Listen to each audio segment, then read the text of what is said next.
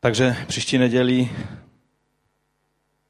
dali pán, tak eh, budeme oslavovat letnice a eh, dnes je vlastně takový týden předtím a chtěl bych tak nějak eh, v našich myšlenkách přejít nebo ušít dopředu k tomuto, k tomuto svátku. A tak jsem prožil velice zvláštní věc včera, když jsem se modlil a myslel na to zhromáždění, tak jsem prožil takový záblesk určitý, velice, velice kratičky, možná, možná trval jenom vteřinu. Ale uviděl jsem něco, co, co bylo fascinující. A právě to mě přimělo k tomu, abych se s vámi sdílel tím slovem, které, které jestli mi pán pomůže, tak budu chtít předat. Příští neděli tam na tom zhromáždění budeme s bratřími a sestrami ze všech zborů, které vlastně vzešly ze stejných kořenů jako, jako náš zbor. A budeme si připomínat letnice. A letnice pro nás zde jsou vlastně trojnásobný svátek. Za prvé je to svátek žně, židovský, tradiční židovský judaistický svátek, svátek žně, který byl jedním z těch velkých významných svátků, kde se každý izraelský muž měl dostavit do Jeruzaléma. A byl to svátek, kdy si připomínali nebo předávali Izraelci vděčnost za žeň, ale taky si připomínali jednu velice významnou událost a to je, eh, a to je předání Tóry, neboli Božího zákona na hoře Sinaj. Tento svátek vlastně eh, jim toto připomíná. Dále je to pro nás svátek eh, vlastně vzniku církve, kdy eh, bylo vylítí Ducha Svatého na první křesťany, kteří byli zhromážděni v oné horní místnosti v Jeruzalémě, v té esenské čtvrti, kteří jste byli v Jeruzalémě, tak vám jenom připomenu, když jsme šli nahoru eh, do, říkalo se tomu tam na Sion, ale ono Sion ten, ten um, historicky je trošinku na jiném místě. A pak jsme tam byli v té místnosti, eh, která uh, zdá se, že má dost hodně historických předpokladů k tomu, že je to ta skutečná místnost, kde, eh, kde se ty věci udály. Samozřejmě ta budova je změněna od té doby už možná stokrát, ale je to to, to místo. A tehdy, když byli učedníci zhromáždění, bylo jich asi 120, a kdy čekali eh, podle slov pána Ježíše, když jim řekl, aby neodcházeli z Jeruzaléma dřív, než na ně sestoupí zaslíbení od Otce, o kterém prorokovali proroci eh, starého zákona, o kterém prorokoval Jan Křtitel, o kterém prorokoval pán Ježíš a mluvil a upozorňoval je na to, že je to to, na co mají čekat. Tak tam se to stalo a my si za chvilinku o tom něco víc přečteme. No a pro nás tady v Těšíně je vlastně tento svátek ještě, tak jak už jsem říkal v oznámeních, je i e, tou velice významnou věcí, že je to výročí e, našeho sboru. A to výročí je na letnice z toho důvodu, že e, podle, podle jedné z těch, z těch prostě informací která, eh, která se k nám dochovala, eh, tak první zhromáždění právě v eh, Žukově, když byla otevřena, otevřena modlitebna pro ty bratři a sestry, kteří se scházeli už jako takový, taková skupinka, potom už to začal být zbor a když se obrátila sestra Gorňáková, tak otevřela svůj dům a vlastně připravila původně zamýšlenou, nebo byla to původně sušárna, a oni z té sušárny udělali modlitebnu a tam vlastně, když se začali scházet, bylo to asi v roce 13, tak ten sbor vlastně tím získal eh, svou, eh, své místo, svá, svou, svou základnu a taky celé hnutí. A je to, eh, je to vlastně taková kombinace eh, toho roku 1910, kdy vzniklo hnutí a taky i vlastně ta první skupinka, která vytvořila pak sbor eh, s tím prvním zhromážděním na tom místě, kde se pak stala ta základna sboru v Žukově. A eh, to, ta registrace celého hnutí, o tom se dozvíme na tom historickém semináři mnohem více. Já jenom bych řekl, že to bylo asi 15. 7. roku 1910 A to se nás všechno velice týká, takže, takže to jsou věci, které, které je dobré a řeknete si, proč, proč nám to mluvíš, teď o tom, budeme, o tom budeme slyšet jak v pátek, tak asi i v tu příští neděli. Víte, já věřím, že to, co se stalo tehdy eh, na počátku toho minulého století, kdy sestra Gorňáková vlastně slyšela natřený zpěv sester, když ještě žil bratr Janek Kotajny, tak nám vždycky na, to výroční, na tom výročním zhromáždění vyprávěl tento příběh, jak tam přišly ty sestry a byly tak plné natření eh, z toho, co prožili eh, z moci Ducha Svatého, že tam zpívali na, na těch prostě pozemcích, které patřily té rodině Gorňáků v Žukově a, a ta sestra Gorňáková to slyšela a zasáhlo jí to tak, že je pozvala dál a oni vyprávěli o tom, co prožili a ona jako, jako věrná e, sestra evangelička, která, která toužila po tom, co, co Bůh připravil pro člověka, když uslyšela o těch věcech, které prožili naplnění Ducha Svatého, tak zatoužila po těchto věcech, prožila to i se svojí dcerou a vydala celý svůj dům i se svým manželem, který později taky eh, prožil tyto věci, tak vydali celý svůj dům, celou tu farmu a eh, celou svoji usedlost vydali eh, do božích rukou a řekli, že chtějí, aby tam to bylo používáno pro, pro zbor a pro věci spojené s celým hnutím a tak to se stalo potom tou základnou pro tu další práci, jak na Slesku, tak i v zahraničí a na mnoha dalších místech. A to byla ta, ta horní místnost tehdy pro ty naše dědy a otce, kdy, kdy oni vlastně prožívali eh, takový ten, takové to um, uvědomění si, že Bůh je volá k tomu, aby i jiným lidem předávali poselství Evangelia o tom, co znamená být křesťanem, ve smyslu být rozhodným křesťanem, nejenom takovým tím nominálním vlážným, který třikrát do roka zajde do kostela eh, a pak ho tam zanesou taky v rakví, ale e, být člověkem, který skutečně žije se svým pánem na každý den. To byla ta velice příznačná věc u těch prvních rozhodných křesťanů, že oni brali věci skutečně vážně. Že oni, když se jednalo o boží věci, tak cokoliv by jim stálo v cestě, dali pryč. Někdy vyhodili i věci, které nemuseli dát pryč, protože ale když v jejich e, myšlení nebo zkušenosti se zdálo, že je to odvádí od studia Božího slova, od života na každý den s pánem, tak prostě nemilosrdně ty věci dávali ze svého života pryč. Byli v tom velice radikální. A taky měli, měli e, takovou touhu nejenom oni sami, ale i celé rodiny přivádět k pánu a jedna, jeden z takových příznačných věcí bylo to, že prožívali domácí pobožnosti. To měli samozřejmě už eh, převzaté od, eh, od pietistických evangeliků eh, z křesťanského společenství, které, které tu působila, z kterého oni vlastně všichni vzešli. A to byla zbožnost, která se týkala i dětí, i dospělých všech. Prostě mít společné modlitby doma, mít společné čtení Bible, Eh, mít eh, čas, kdy se eh, děti mohly ptát na věci, jak to je. Já si to vzpomínám ještě jako dítě, že jsme měli dlouhé večery vyprávění a rozhovoru s otcem. Někdy jsme se s otcem i hádali, že to určitě je jinak a že my to v Biblii vidíme jinak a on nám to trpělivě vysvětloval, jak on to vidí. A, a byly to velice, velice plodné chvíle. Já vám můžu říct, že nejvíc z božího slova, co jsem si zapamatoval jako dítě, to byly tyhle chvíle. To mě zůstalo. A myslím si, že mi to zůstane na celý život. Protože to jsou okamžiky, které formují život mladého člověka.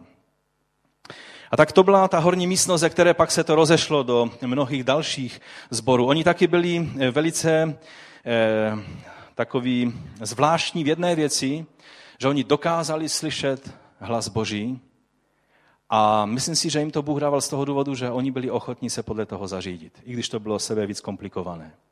Když někdo z nich prožil, z těch bratří nebo i sester, že mají jít tam a tam, navštívit toho a toho a říct to a to a udělat to a to, tak to ne, neprožili jenom jako nějakou zajímavou věc, ale to skutečně udělali a mnohokrát si to Bůh použil velice mocným způsobem. Někdy to bylo zachránění člověka před sebevraždou, někdy to bylo uzdravení zázračné člověka, který umíral, někdy to bylo eh, mocné působení jiným způsobem.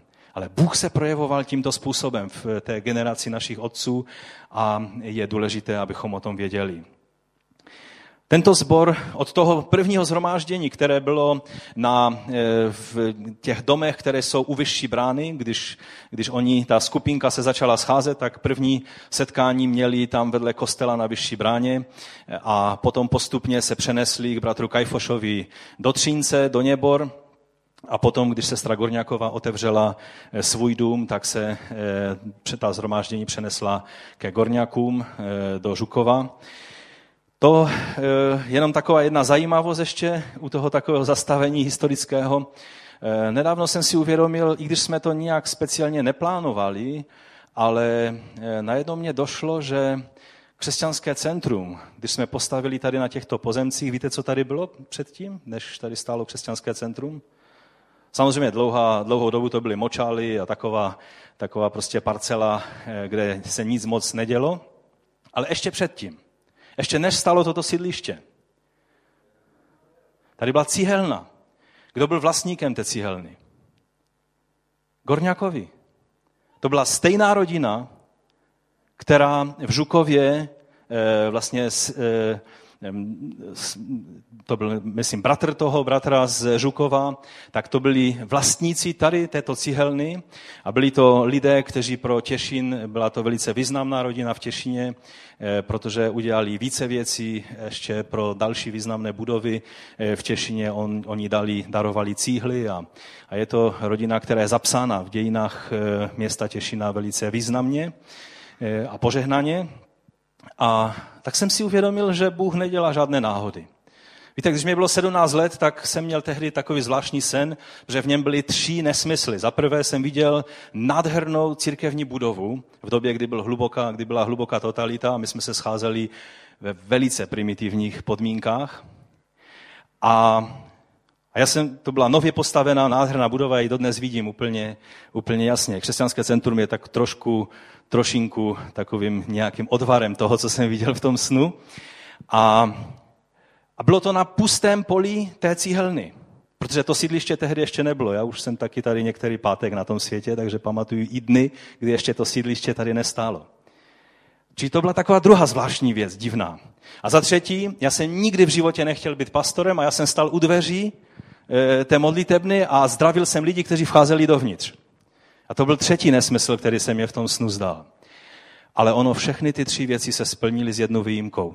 Tahle budova nestojí na pustém poli, ale stojí vlastně na sídlišti, kde je asi 10 tisíc lidí v těch bytech, které tady jsou. Bůh už o tom tehdy věděl. Ale taková ta jedna malá drobnost, že je to na pozemku, eh, když sestra Gorňáková darovala svůj dům a, a své pozemky eh, Bohu, ji ani nenapadlo, že někdy v budoucnu to její požehnání, které chtěla, že se rozšíří ještě dál a že vlastně křesťanské centrum bude stát na pozemcích, sice už nepřímo jí, ale jejich rodiny, ať je Bůh požehná. Pokud jsou ještě nějací gurňákoví tady v Těšině, ať je Bůh požehná, jim dá prožit množství boží milosti, protože, protože Bůh má, konal mocné věci s touto rodinou kdysi v minulosti a může konat i dnes. Takže to jsou takové věci, které, když se podíváme do té první generace, Bůh dělal velice zvláštní a nádherné věci. A používal si generaci našich otců. A otázka, kterou vám chci položit dnes, je, my jsme třetí generací, třeba já jsem třetí generace v tomto hnutí, někteří z vás jste čtvrtá generace, někteří jste přišli do, nebo vstoupili do toho díla v době, kdy tady byla druhá generace a e, příští neděli dali pán, tak chceme mít takové zvláštní místo pro, pro ty, kteří stále ještě jsou, e, jsou ještě e, členy té druhé generace, nebo se obrátili v době, kdy působila druhá generace v tomto hnutí. Mezi námi to je bratr Zdeněk Firla, sestra Blahutová, sestra Bockova a je pravda, že větší část ehm, těch, kteří byli součástí první generace, vlastně všichni, a taky větší část těch, kteří byli součástí druhé generace, už chválí pána bez těch omezení, která tady máme na této zemi.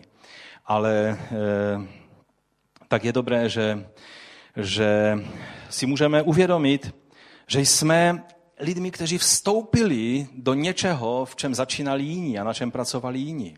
A je dobré mít pokoru si to uvědomit. My jsme neobjevili Ameriku, my jsme nezačali něco, ale vstoupili jsme do práce, která byla začata a otázka je, jak na tom jsme jako třetí a čtvrtá, možná i pátá generace.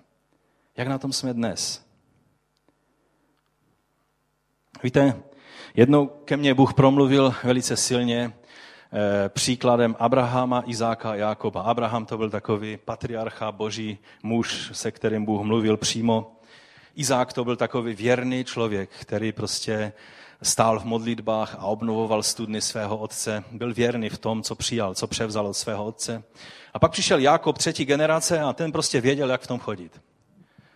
On se uměl v těch věcech pohybovat a byl takový prostě takový, eh, který prostě uměl na všechno vyzrát. Věděl, jak eh, brášku zmanipulovat, aby mu vzal prvorozenství, pak jak zmanipulovat otce, aby dostal od něho požehnání. Eh, samozřejmě velkou roli v tom měla jeho maminka. A pak se mu to všechno zesypalo do klína a musel utíkat z domu a, a pak se mu zjevuje Bůh. A Bůh se mu zjevuje jako kdo? V Betelu se mu zjevil jako kdo? Jako Bůh Abraháma, tvého otce a Izáka, tvého otce. Tečka. Ale pak přišly ty všechny věci, které prožil u Lábana pojal jednu manželku. Když se zbudil ráno, tak zjistil, že to není ta, kterou, kterou chtěl, chtěl přijmout za manželku. Sloužil dalších sedm let a přijal pak tu, kterou skutečně chtěl.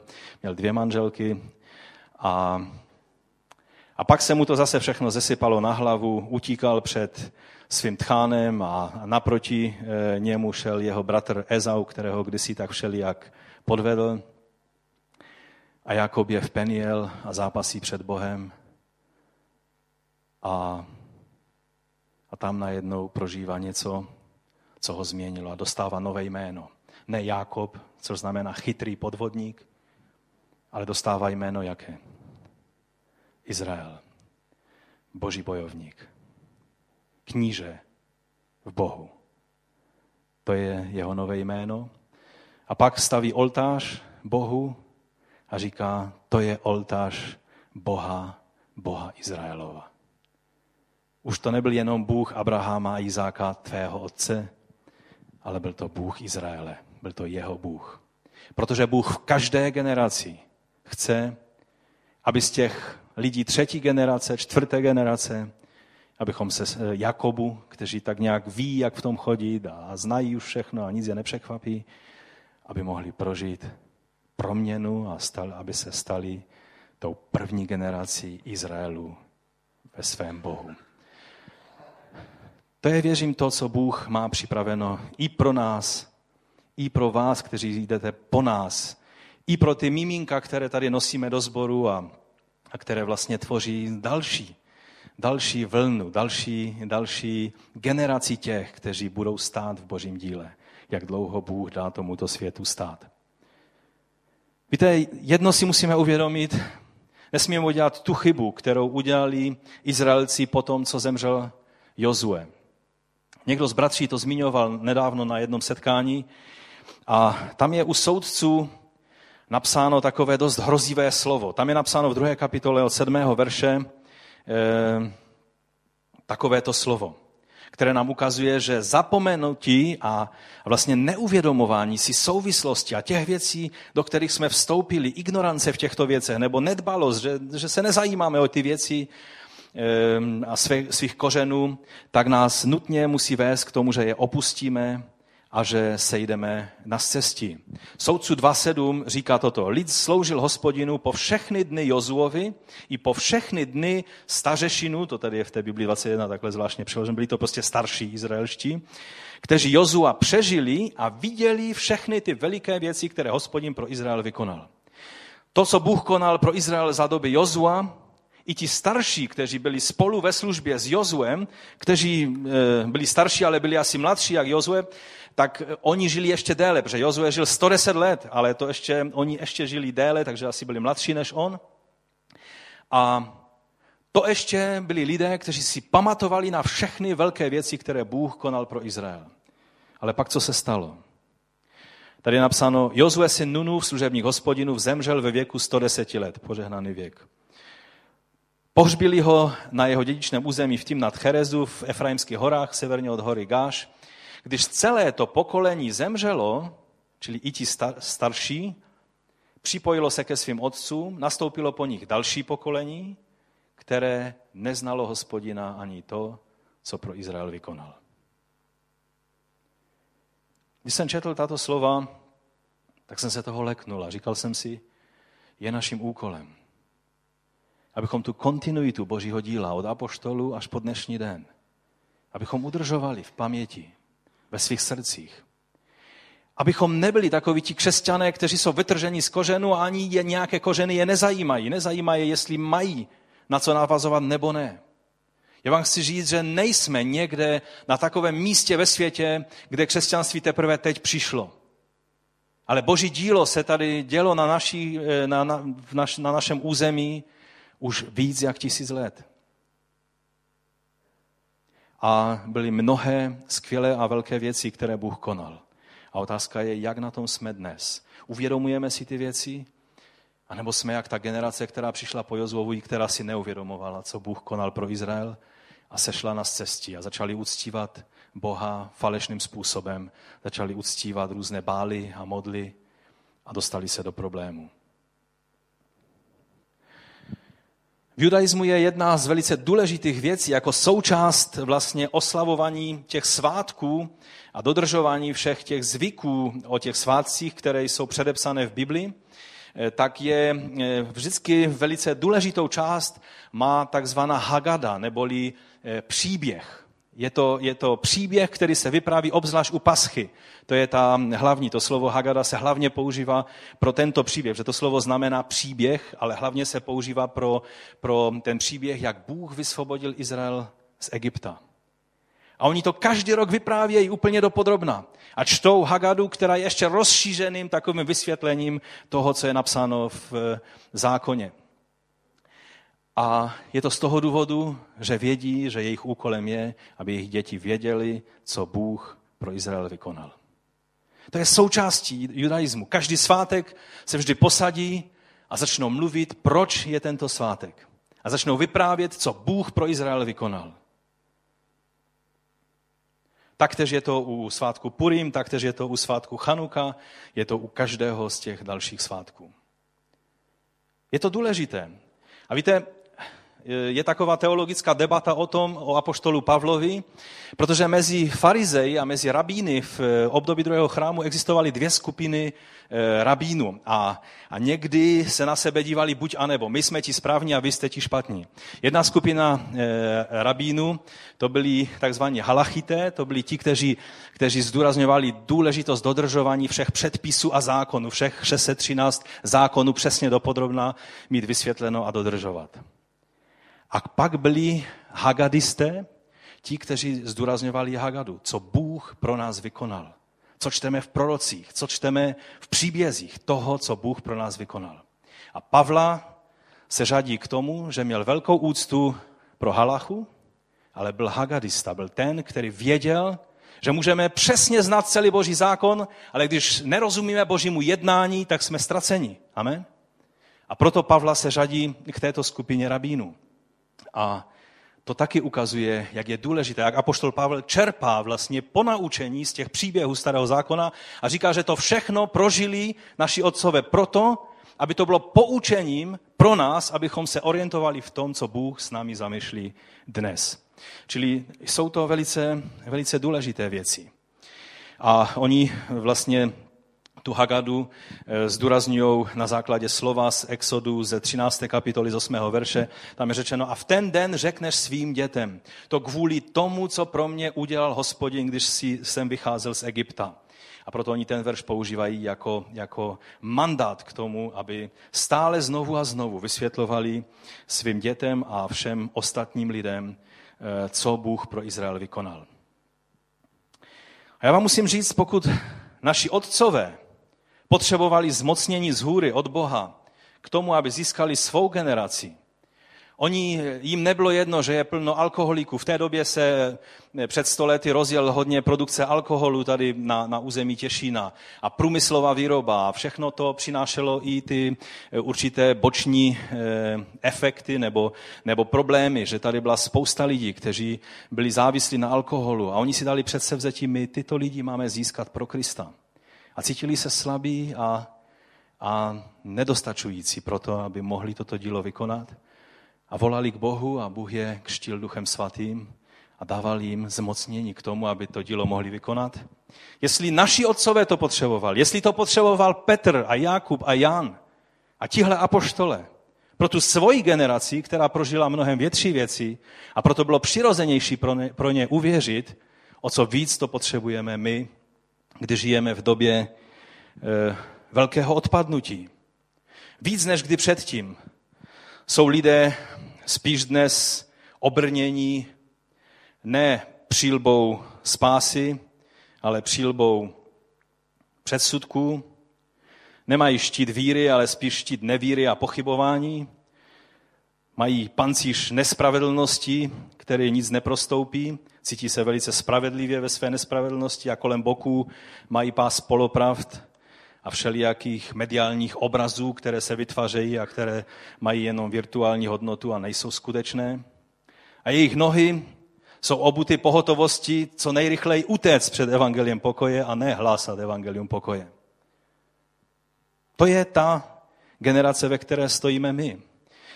A myslím, že nejsem sám, kdo se cítím bezradný a slabý k tomu, abych tuhle generaci mohl oslovit evangeliem abychom jim mohli předat evangelium tak, aby mu rozuměli a aby ho přijali.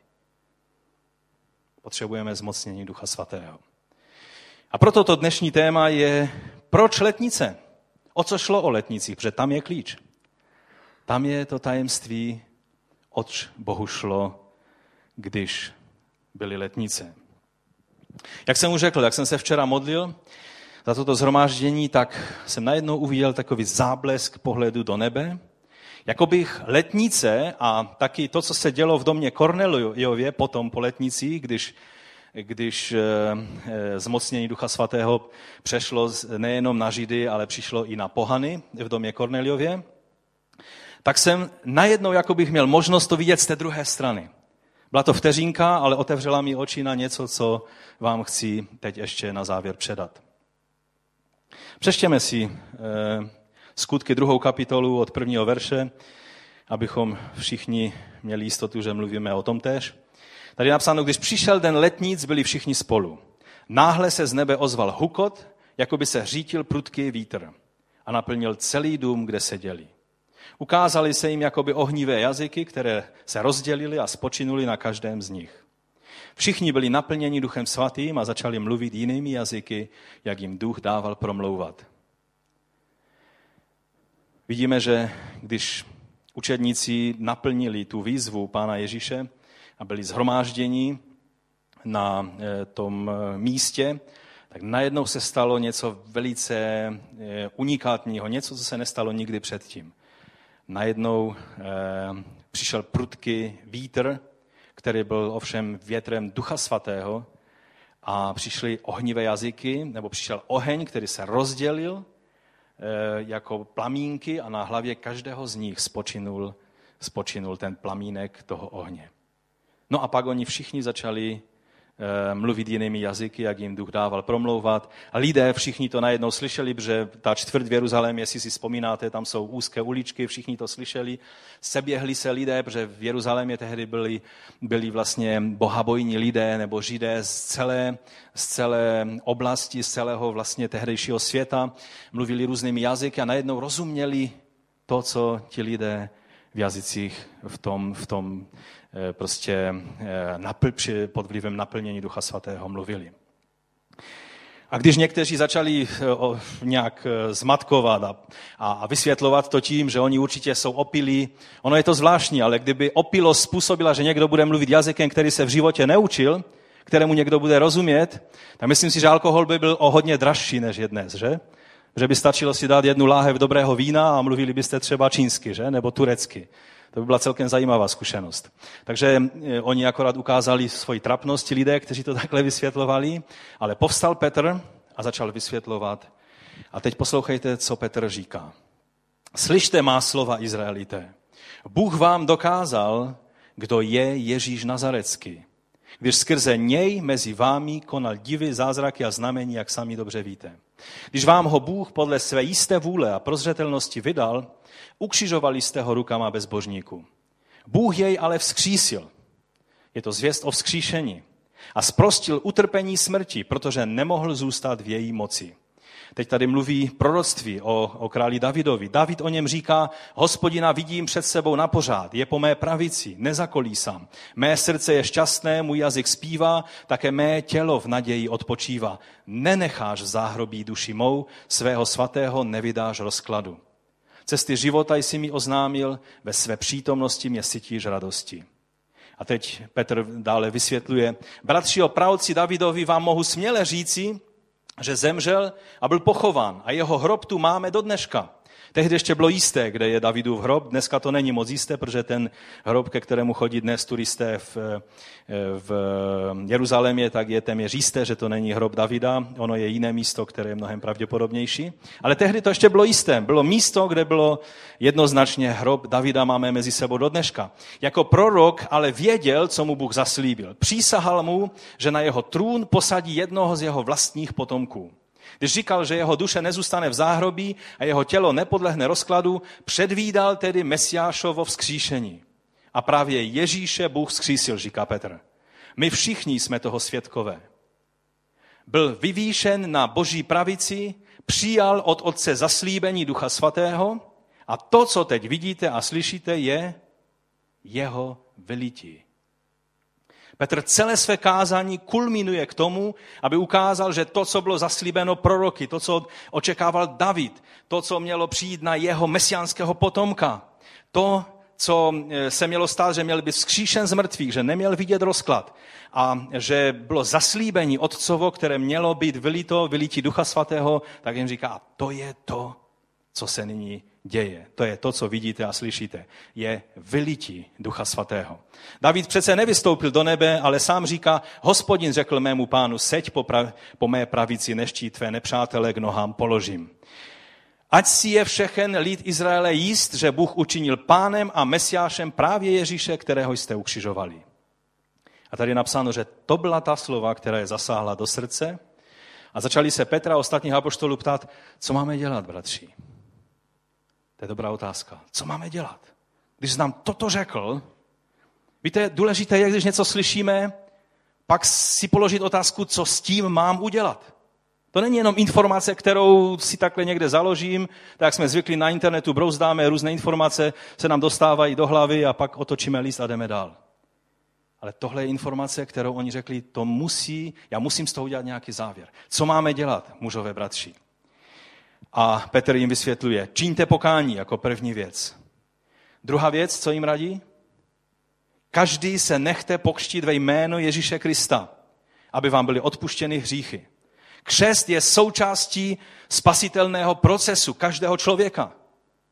Víte, někdy křesťan řekne, a proč bych se měl dát pokštit? Ta otázka nedává smysl. Spíš je otázka, proč by se neměl dát pokštit. Když je něco, co mohu dělat.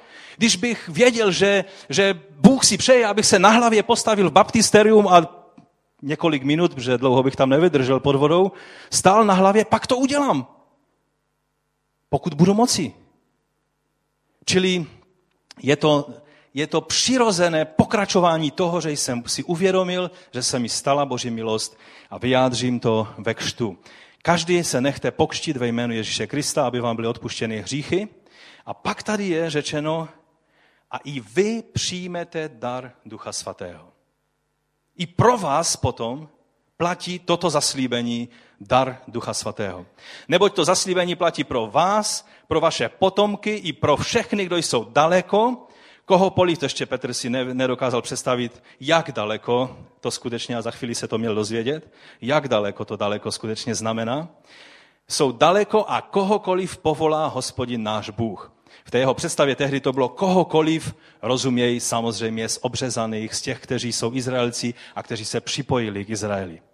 Jeho ani nenapadlo, že boží plán je mnohem velkolepější, mnohem větší, než si tehdy dokázal představit. Takže to, co jim Petr jednoduše řekl, bylo, to, co vidíte zde, co se stalo, je naplněním proroctví starého zákona, proroka Joele, Davida. Je to to, co Bůh zaslíbil Davidovi a všem patriarchům a prorokům. A to bylo co? To bylo vylití Ducha Svatého na každé tělo. To hebrejské slovo vylití, slovo šapak, eh, které je u Joele použito, je velice časté slovo ve starém zákoně. Například je použito i tam, kde se mluví, že Bůh vyleje svůj hněv na svět. Tak tam je stejné slovo použito. Bůh je stejně připraven vylit hněv, koflík božího hněvu na tento svět, jako je připraven vylit požehnání a naplnění Duchem Svatým na každého, kdo se na něj otevře. To je to slovo, které tam je použito. A právě to jsem uviděl včera na, v tom záblesku, který mi Bůh dal, když jsem najednou uviděl situaci, co se dělo v nebi, když Cornelius se modlil a dával almužny a postil se a byl prostě zbožným člověkem. A je to vlastně ve stejném duchu. To pokračuje, jak jsme to četli, co se stalo o letnicích. Bůh toužebně, to je to hlavní, Bůh touží potom, aby mohl vylít svého ducha na tebe i na mě. Bůh se nemůže dočkat na to, a dobře víte, že já ta slova nepoužívám lehce. Že já nejsem z těch, který říká, otevři už konečně Ježíši, on, jemu je tak smutno venku a klepe na dveře tvého srdce, tak mu otevři, aby nestál venku sám. Dobře mě znáte, že to není způsob mého kázání. Ale dnes vám chci říct jednu věc. To, co jsem včera uviděl, mě ujistilo o jednom, že z boží strany je vše připraveno a on chce vylít svého ducha na každého, kdo se na něj otevře. On to touží udělat. On neváhá a mám to udělat i pro tuto sestru, ta s tím udělá plno humbuku. On touží, abychom všichni byli plní jeho ducha svatého, protože on ví, že to je jediný způsob zmocnění, jak můžeme dojít do cíle vítězně.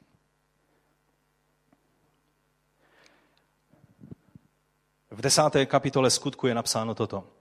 V Cezareji žil jeden muž jménem Cornelius.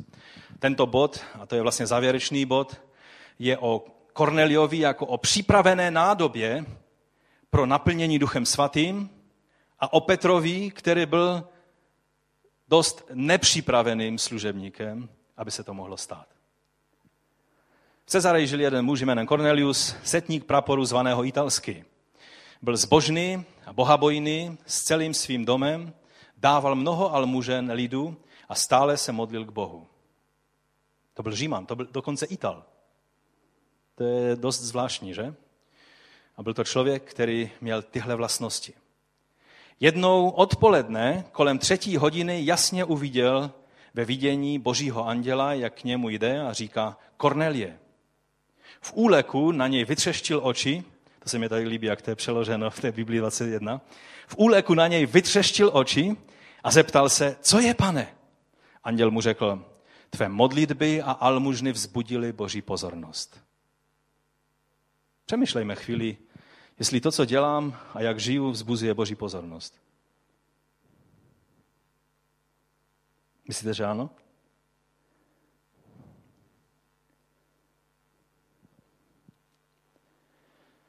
Hned pošli do Jopy a nech zavolat Šimona zvaného Petra. To je zvláštní. Pán chce, aby Cornelius poslal za ním anděla. Anděl mu mohl říct všechno. On mu mohl, on mu mohl říct věci, které mu nemohl říct nikdo jiný. Ten anděl mu byl schopen říct pin ke tvojí kartě, ke číslo, ke tvému účtu, všechno mu byl schopen říct. A on mu říká, pošli do Jope, to je dnešní Jafa, a nech zavolat Šimona zvaného Petra. Proč? Co se mělo stát, nebo mohlo stát jedině, až Petr dorazí do Cezareji z Jope. Víte, Bůh se rozhodnul, že vyleje svého ducha i na pohany. V nebi bylo vše připraveno. Včera jsem to měl možnost alespoň v tom záblesku uvidět, jak vše je připraveno a jak, jak se to má stát. Ty koflíky božích zaslíbení jsou připraveny. Cokoliv to znamená, prostě Bůh chce vylít ducha. To slovo vylít znamená prostě vzít a to, co v tom vědru je, prostě všechno to vylít. Nenechat tam nic. Samozřejmě Duch Svatý není žádná, žádné fluidum, on je osoba a proto vylítí ducha znamená být zahrnut přítomností Božího ducha. Být prostě zahrnut ze všech stran. Bůh to chce učinit. Je k tomu připraven. Ale Bůh má problém. S kým? S Korneliem? Ten byl tak připravená nádoba, že stačilo udělat takhle a on to mohl přijmout. Bůh neměl problém s Korneliem. Ne. Jestli Bůh měl problém, bylo to s Petrem a s ostatními apoštoly v Jeruzalémě a má ho dodnes s tebou a se mnou a s některými křesťany v Těšíně, v Praze, v Ostravě, v Havířově, v Třinci. To je to, co si potřebujeme uvědomit. Tam je napsáno, druhého dne, zatímco se cestou blížili k městu, Petr vystoupil na plochou střechu domu, aby se modlil. Okolo poledne dostal hlad. Já taky někdy mývám okolo poledne hlad. A chtěl jíst. Než mu, fa- než mu však připravili jídlo, upadl do vytržení. To byla zvláštní situace. On tam čeká na střeše, až ho zavolají k obědu. Často se mi to stává v neděli, když přijdu ze zhromáždění, tak jsem unavený a sednu a tak klimbám a čekám. A Felice připravuje oběd a teď už Aňa je zpátky, takže jí pomáhá v tom. A pak zavolají, že je oběd. V takovéto situaci byl Petr, kdy se zdálo, že už jenom čeká, že ho zavolají ke stolu a on najednou se dostal do vytržení a měl vidění, velice zvláštní vidění, které, které prožil. Uviděl otevřené nebe a něco jako velikou plachtu, jak se za čtyři cípy spouští na zem. V ní byla všemožná čtvernohá polní zvířata i šelmy, plazí a ptáci. V tom k němu zazněl hlas, vstaň Petře, zabíjej a jes. A Petr odpověděl, to ne, pane. To je zvláštní, že? Jak Petr říká, pane, ne, ne, ne, to se unáhlil. To, si, to znedomyslel úplně do konce, co tím chce říct. Nikdy jsem přece nejedl nic nečistého nebo poskvrněného. Ale hlas k němu promluvil znovu. Co Bůh očistil, neměj za nečisté. Opakovalo se to třikrát. To je vždycky znamení velikého důrazu, než byla plachta vytažena zpátky do nebe. Co tím Bůh chtěl Petrovi vysvětlit? Že má ode dneška jíst vepřovou šunku? Ano? O to tady vůbec nešlo. Petr zůstal i nadále věrným Židem a součástí bytí Židem je, že se nejí věcí, které nejsou požívatinami a pro Žida vepřové maso není požívatina, to není jídlo. To je jako bych vám říkal, že máte sníst kůží hada, což nám Aňa vyprávěla, že v Číně to měli takhle napichnuté na špejly a takhle si to okusovali v některých těch oblastech. Pro nás to není požívatina, pro Žida vepřové není požívatina a pro Petra nezůstalo požívatinou, nebo nestalo se požívatinou ani potom. O to tady nešlo. Petr i nadále dodržoval halachu stejně jako i ostatní apoštole a víme, že i apoštol Pavel dodržoval mnohé z toho, co vyjadřovalo to, že je Židem. Šlo tady o to, že Bůh mu chtěl ukázat, že se rozhodnul vylít ducha svatého na všeliké tělo. Že když Joel prorokoval na všeliké tělo, že to neznamenalo obrazně na Židy eh, staré i mladé, vzdělané i nevzdělané, na Židy vysoké i nízké, na, na Židy tlusté i štíhle, ale že to znamenalo na všeliké tělo. Na každý národ, na každou barvu člověka. I na ty Etiopany, které jsme nedávno viděli na fotkách. I na Číňany, i na Japonce, i na Korejce, i na Rusy, i na Poláky na Romy, na Čechy, dokonce na Čechy, amen. Bůh se rozhodnul, že vylije svého ducha na všeliké tělo. A toto se snažil vysvětlit Petrovi. A Petr, jelikož nevždy pochopíme hned, co nám Bůh řekne, tak to potřeboval mít hodně zdůrazněno a měl tenhle prožitek. No a tady 17. verš pokračuje. Zatímco si Petr marně lámal hlavu, co mělo to vidění znamenat, Když by znamenalo, že má jíst všechno od té chvíle, tak by asi si nemusel lámat nad tím hlavu, že?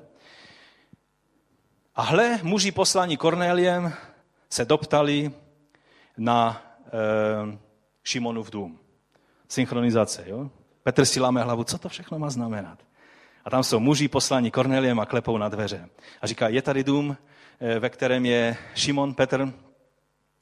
Dorazili ke dveřím, zavolali, je tu hostem Šimon zvaný Petr. Petr zatím přemýšlel o tom vidění. Vidíte ty dvě strany? A duch mu řekl, hledají tě tři muži. On to musel prožít. On, on by tomu neuvěřil, že to skutečně tak má být.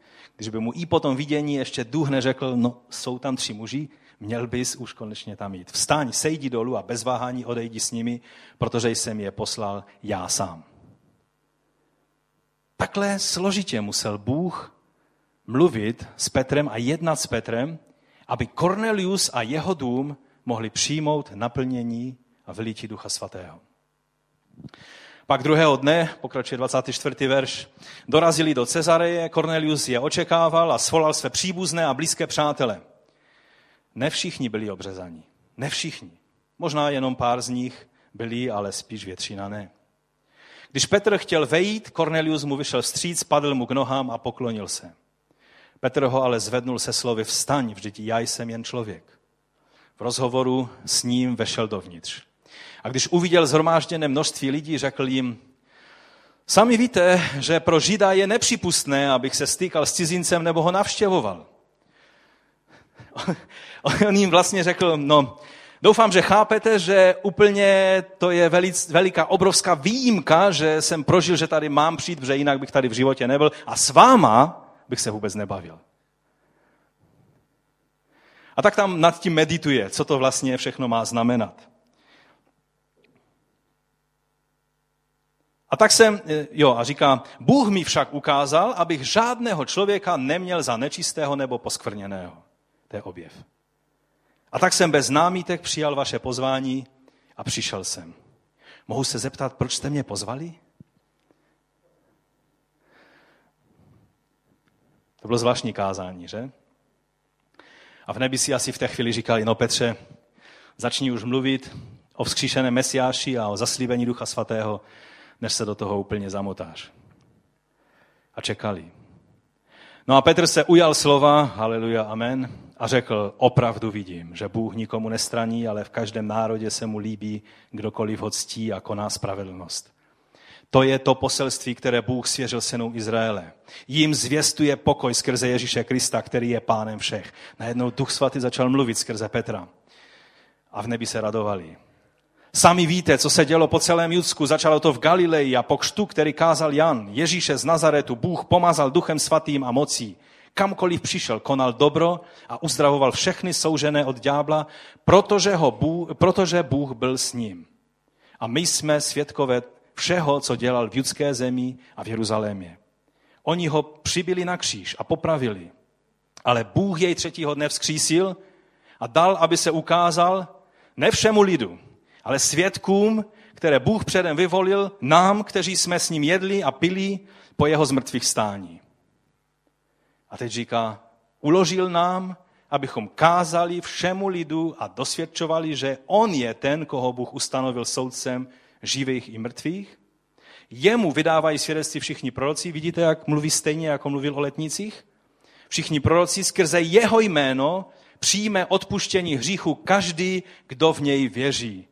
A v nebi si řekli tak a to stačí, evangelium bylo hlásano. A konečně můžeme udělat to, na co celou dobu čekáme a raději to uděláme hned teď, než Petr zase se do toho zamotá a začne mluvit o jiných věcech.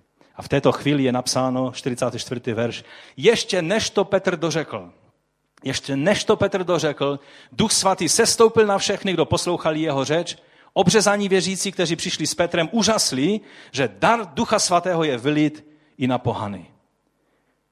Slyšeli je totiž, jak mluví v jiných jazycích a velebí Boha. A Petr tehdy prohlásil, co pak jim někdo může odepřít křes vodou? Zase ten křes vodou tady je, že? Když přijali Ducha Svatého jako my.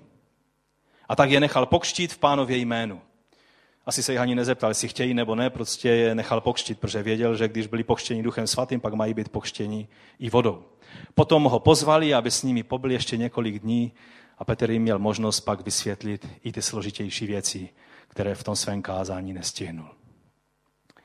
A jak když jsem to včera uviděl, jak v nebi čekali, Petře, řekni to podstatné, abychom už mohli začít. Já jsem skutečně, a možná vám to zní až tak, až tak e, zvláštně, ale já skutečně věřím, že Bůh na nebesích, že Pán Ježíš Kristus, ten křtitel, který měl přijít a křtít duchem svatým a ohněm, je připraven a touží potom, aby nejenom, aby pokštil ty, kteří ještě nejsou pokštěni duchem svatým, ale aby naplnil ty, kteří už se necítí být naplněni. Kteří, skrze které už neprozažuje to, co když by duch byl v plnosti v nás, by prozařovalo. A tak já bych vás chtěl vyzvat, abychom povstali. Abychom si uvědomili tu obrovskou věc, jak Bůh se nemohl dočkat na to, až bude moci to zaslíbení vylít na učedníky v Jeruzalémě, ale tam se musely ještě některé věci stát. Tam musel být ustanoven apoštol, který byl svědkem od počátku až do konce toho, jak Ježíš sloužil a chodil a pak byl ukřižován a vzkříšen. Vy, vybrali Matěje a ty věci se měly stát, protože eh, Jídáš zradil a proto na jeho místo podle zákona a podle prorockého slova měl, jeho místo měl zastoupit eh, někdo jiný. A potom, když přišel ten stanovený čas, který měl znamenat svátek hojnosti žně, měl znamenat už nejenom prvotinu, ale měl znamenat hojnost žně. Když to byl ten okamžik, ve který si Židé připomínali, jak dostali Tóru, kdy Bůh se zjevil ohněm a moci na Sinaji a předal jim své slovo. Tak když přišel tento okamžik, tak najednou se stoupil Duch Svatý na ty zhromážděné a to místo bylo naplněno ohněm a jazyky ohně se stoupily na hlavu každého z nich. A oni mluvili jinými jazyky. A pak přišel ten dům Korneliův a tam jakoby Bůh byl ještě víc nedočkavý. Už nečekal, až tam zvolí pastora toho sboru. V Cezareji se podle tradice pak stal Zacheus ehm, pastorem, jestli to máme správně, ty informace. Bůh už nečekal na nic, jenom chtěl, aby Petr řekl, a on je ten, který bude soudit živé a mrtvé. Kdo uvěří v něho, ten bude spasen. A řekli si, to stačí. A najednou Duch Svatý se stoupil. A na ty všechny neobřezané, ty všechny lidi, které by ani nenapadlo pravověrného Žida, že můžou být zahrnuti Boží milosti, najednou Duch Svatý na ně spočinul a oni mluvili jinými jazyky a radovali se v Pánu. A to byl počátek misie pohanům, kdy evangelium pokračovalo skrze jeden pohanský národ. Arménie byla jedním z prvních národů. Římská říše. A dostalo se to až k nám. Až k takovým pohanům, jako jsme byli my. Tady na tomto území. Díky Bohu za to. A teď je čas, abychom se postavili před Pána. A dnes se nebudu modlit za jednotlivce. Příští neděli budeme mít čas na tom druhém zhromáždění, kdy budou modlitby za jednotlivce ohledně naplnění Duchem Svatým, uzdravení a dalších věcí. Ale dnes, pokud toužíš, abys mohl prožít to, co Bůh pro tebe připravil. V těchto dnech, možná hned dnes, možná v průběhu týdne, možná příští neděli, tak přijď dopředu a budeme očekávat na Pána, protože On je ten, který touží vylít svého ducha na všeliké tělo. To tělo, které je připraveno, které je otevřeno na jeho působení, protože to je to, co je vůle Boží. Pokud si dodnes váhal, jestli křes v duchu svatém je i pro tebe, jestli to vůbec potřebuješ, jestli, jestli nestačí být jenom takovým slušným křesťanem, já ti chci říct, že to je právě pro ty slušné křesťany. Ty, kteří chtějí žít život v tichosti a v plnosti naplňování Boží vůle ve svém životě. To je přesně pro takovéto bratři a sestry. To byl Cornelius. On to, co věděl, že je dobré, to činil. Věděl, že je dobré dávat almužny, dával almužny. Věděl, že je dobré se modlit, pak se neustále modlil. Věděl, že je dobré se postit, pak se postil. A najednou přichází anděl a říká mu, to, co děláš, toho si všimnul Bůh. A rychle pošli pro Petra, protože to, co pro tebe mám, je naplnění zaslíbení Otcova. je plnost Ducha Svatého pro tebe i pro všechny ty, které pozveš do svého domu. Někdy jsou požehnáni i lidé, které pozveš a možná ani, možná ani anděle nevěděli, že ti lidé mají být zahrnuti do toho požehnání, tak se zeptali Ducha Svatého, Duchu Svatý, i ty ostatní, kteří tady přišli, oni tady jsou jenom tak, tak celkem náhodile, to jsou sousedé a viděli, že se něco děje, tak tady prostě přišli. Všichni, kteří byli v tom domě. Duch Svatý se stoupil na ně. A tak pozvedněme své ruce k Pánu a řekněme v jednoduché modlitbě, Pane Ježíši, toužíme po naplnění Tvým Duchem Svatým. Pane Ježíši, toužíme po naplnění Tvým Duchem Svatým. Děkujeme Ti za to, že Ty jsi připraven vylít svého Ducha Svatého na všeliké tělo i na mě.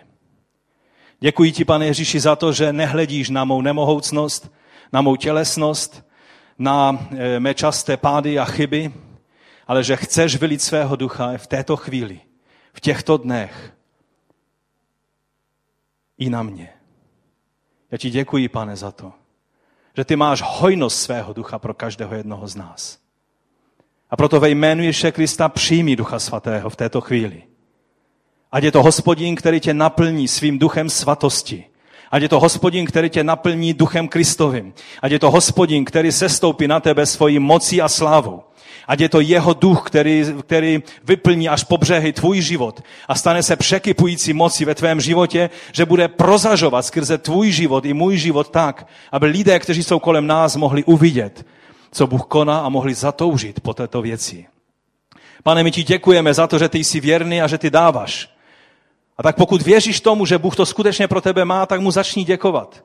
A děkuj mu a chvál jeho jméno, protože on je hoden toho, abychom s vírou přistupovali. Galackým eh, Pavel řekl, co pak jste přijali skrze skutky nebo skrze víru ducha, zaslíbeného ducha. A potvrdil jim, že je to vírou. A proto, pane, my ti děkujeme za to, že to není pro naší zbožnost ani pro naše snažení, ale že je to pro tvé úžasné a velkolepé zaslíbení dědictví, které máme v tobě. My ti za to děkujeme a chválíme tvé jméno, že je to ve tvém jménu, že máme přístup k trůnu milosti. Děkujeme ti za tvého ducha svatého. A tak řekněme pánu z vděčnosti, pokud, pokud věříš tomu, pokud si přijal Ducha Svatého, pak dnes potřebuješ občerstvení a znovu naplnění, protože Duch Svatý je ten, který způsobí, že věci, které nefungují ve tvém životě, začnou fungovat. Duch svatý je ten, který způsobí, že sousedé, se kterými se snažíš mluvit už léta a nechtějí slyšet nic o Bohu, najednou sami přijdou za tebou a řeknou, řekni nám něco o tom, co prožíváš. Je to Duch svatý, který způsobí, že prozáží jeho láska, jeho milost skrze tvůj a můj život a způsobí věci, které, o které se snažíme léta. A tak, pane, ti za to děkujeme a chválíme tvé jméno. Chválíme tvé jméno, pane. Zůstaňme tady ještě vepředu a já poprosím hudebníky, aby přišli na pódium a strávme ještě takovou chvíli ve chválách před pánem. Pojďme zaspívat nějakou píseň, která, která vyjádří to, že, že věříme, že Bůh je ten, který dává svého ducha každému, kdo o něj prosí. Amen.